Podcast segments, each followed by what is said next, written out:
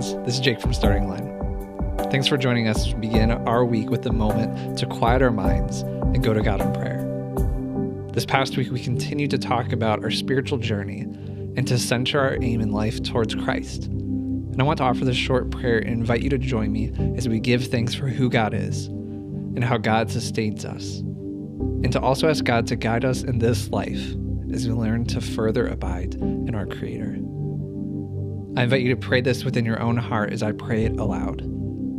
O God, the protector of all who hope in you, without you nothing is strong and nothing is holy.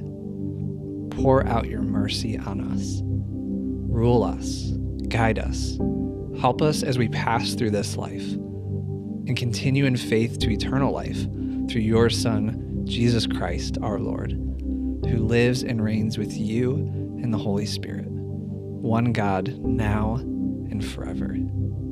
Amen. I want to continue to urge you to step deeply into an intentional relationship with God and to be encouraged by our current series.